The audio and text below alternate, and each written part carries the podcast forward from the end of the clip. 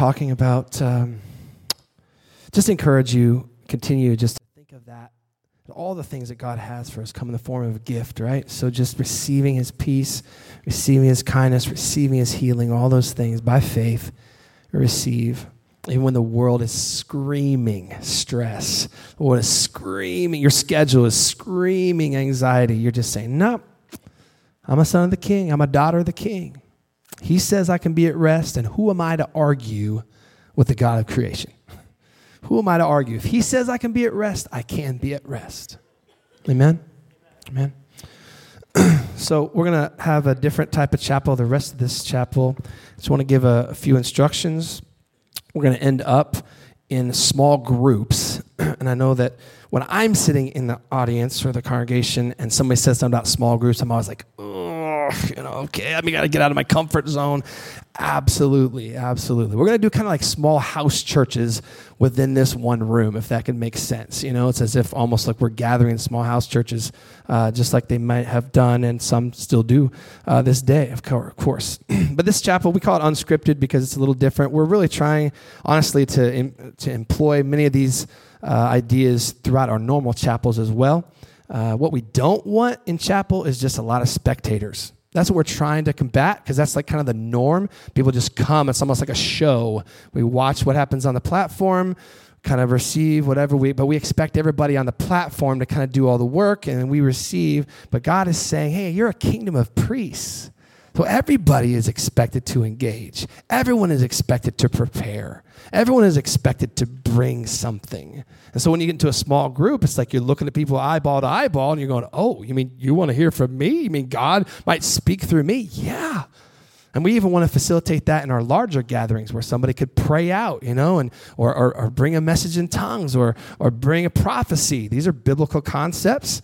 Um, so we want to be a part of helping to, to stir those things up in here since they are biblical concepts. All right, so a couple things. Um, uh, Acts, Acts 2 17 and 18. We know these scriptures. Just highlight this again, get into your spirit. Uh, quoting Joel chapter 2 says this In the last days, God said, I will pour out my spirit upon some of the people. Did I read that wrong? All right, I know that's kind of a dumb joke to do, but you know, I mean, it just emphasizes what does it say? It says all people, right? We even highlighted it in red. Isn't that nice? Um, all people, your sons and daughters Oh, wait. Oh, just his sons, right? Just his sons, right? Oh, wait, wait. No, it says sons and daughters. All right. I like that word and. That's a good word. Sons and daughters will prophesy. Your young men will see visions, and your old, oh, the old men are pretty irrelevant at this point, right? Wait, wait, no, it says the old men will dream dreams. Okay, all right. In those days, I will pour out my spirit upon all, okay, good, good, good. All my servants, men and women alike, and they might prophesy. Wait, wait, wait. Sorry, I, I, need to practice these scriptures a little bit more. Read it a little bit. Sorry, my mistake. They will prophesy. All right, that's what it says. So, but God pours out His Spirit upon all of us, right? It's not just the leaders anymore, but that's kind of how it used to be. That's how it used to be in the Old Testament. Like God's Spirit would come upon the leaders to help guide the people. But now He's calling us all. I'm saying, I'm filling every one of you with my Spirit so that you might be a kingdom of priests. Uh, another scripture, Acts 2 41 through 47. You recognize this one as well, but again, just painting a picture of the New Testament church. It says they joined with the other believers and devoted themselves to the apostles' teaching and fellowship, sharing in the Lord's Supper and in prayer. A deep sense of awe came over them all. And I'm praying for that. That to be a deep sense of awe that would come over uh, all of us here at North Central University. I believe it's happening. And the apostles performed many miraculous signs and wonders. More, Lord, more, let it happen. They sold their possessions and shared the proceeds with those in need. They worshiped together at the temple each day and they met in homes for the Lord's Supper. You know, just a side note right there. Some people get kind of torn between is it, is it meeting in the big gathering of the, of, the, of the church building, or is it the small groups in the homes? Man, you can look here in Acts 2, and also it echoes this in Acts chapter 5. They did both. So it's a both and concept. This is not, oh, well, the way they did it back then was small house churches. No, it says they met in the temple each day, and they met in homes as well. So Acts chapter 5 echoes that too. So it's a both and, the big group and the small group. All right? Uh, and shared their meals with great joy and generosity, all while praising God and enjoying the goodwill of all the people. And each day the Lord added to their group those who were being saved.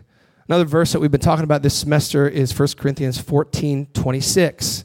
All right, this is um, Dr. Amy Anderson has a book called uh, When You Come Together.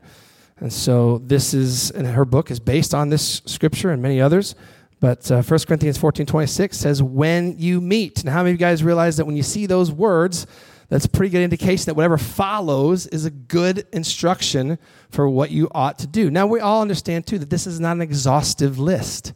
These are suggestions, but it's, the point is that there's more than just one thing that we should be doing. And it's just more than one person that should be involved in leadership. It says, when you meet, one will sing, another will teach, another will tell some special revelation God has given, one will speak in an unknown language or in tongues, uh, while another will interpret what is being said, and many other things involved. So we're trying to encourage those things to happen in our chapels as well. So, what is unscripted chapel? Unscripted chapel is the activation of the entire church, the body of Christ, right? Uh, that's number one. Number two, the body of Christ ministering to the body. Not just the leaders ministering to the body, although we actually are all leaders. So, really, it would be all leaders ministering to all the body, to each other. So, we're actually there helping and encouraging one another. Uh, I mentioned this already, but a kingdom of priests, uh, taken from Exodus 19 6 and 1 Peter 2 9. This is the way God always wanted it. You could study especially Exodus 19, where it talks about God's original desire to, to, to, for all of his people to hear his voice. But the people actually refused him in that chapter and said, Moses, you stand in for us. You listen to God. We are too afraid. But God was inviting all of his people. And so that's now where we stand is that God is inviting you and me. And some still refuse because they just want to hear from the leaders instead of hearing directly from God. But God wants to speak to you and through you as well. Uh, number four there, D, non spectator. this is something we always want. We always want participation, right? Um, we can go into that, but I think you understand what we're looking for there. Number five there is a non platform driven model. And what I'll say about that, uh, there's, and you, some of you have heard me say this before, but there's I heard Bob, Bob Sorge teach about this. He says, you know, we have this current platform driven model. It's like everybody gathers, we face the platform, and whatever the people are doing on the platform, they tell us what to do, and we do it. You know, they say sing, they say stand, they say sit, they you know leave. we just do whatever they say, and that's fine. And it's but it's not how it's going to be in heaven because we're going to have not a platform driven model. We're going to have a, a multitude driven model. And that means the multitude is going to drive whatever is happening in the gathering. Now, of course, it's going to be a little different because we'll have the Son of God standing right there physically in our midst, right? So we're going to be like, whoa, we don't need an inspiration. We don't need somebody to go, hey, everybody, look, which is kind of what the idea is of the leaders. We're, we're saying, hey, guys, look, he's awesome. Right? We won't need that. But we're trying to move from platform driven into more of a multitude driven culture.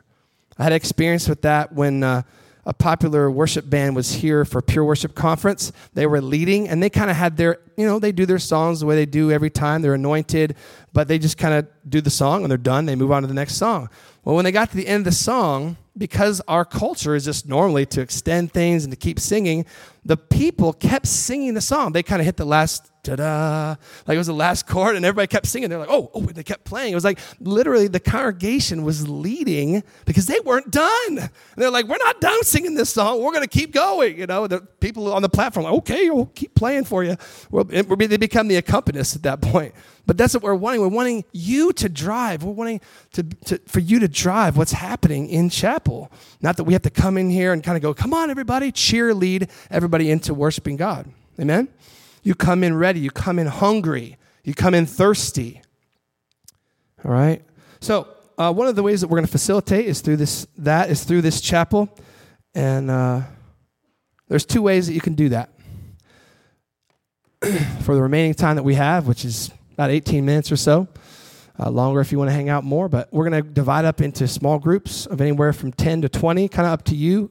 Uh, but I need, I would like everybody to get into a group. Uh, you can just turn around with people around you, or you can come up in these areas up here, go back in the back corners.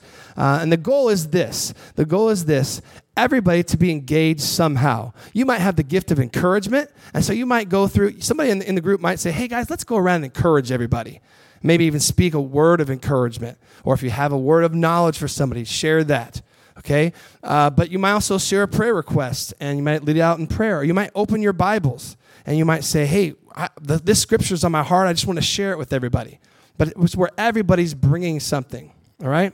And the other way you could do that is that we could also start a few specific prayer groups. If you have on your heart, man, I want to pray for the nations. And I want to get with other group of people in this chapel that wants to pray for the nations. Or I want to pray specifically for healing. And we want to get together with those who need healing. Then you could come up to me as soon as I just uh, scatter you here in a minute. As, as, soon as we do that, you could, you could say, hey, I want to start a group for such and such. And then I can announce it over the mic and say, hey, these, that group's going to meet over here. That makes sense? All right, so those are two options. You can kind of get in a small group wherever you're at. You can stay in the balcony up there, guys, or you can come down here. Either way, start a group together. But uh, don't stay by yourself. I know it's easier to stay by yourself, but I just encourage you. This is a community time where we gather together. All right, so everybody understand? Here we go. Gather in groups and we'll put some music on, and you guys begin ministering to each other.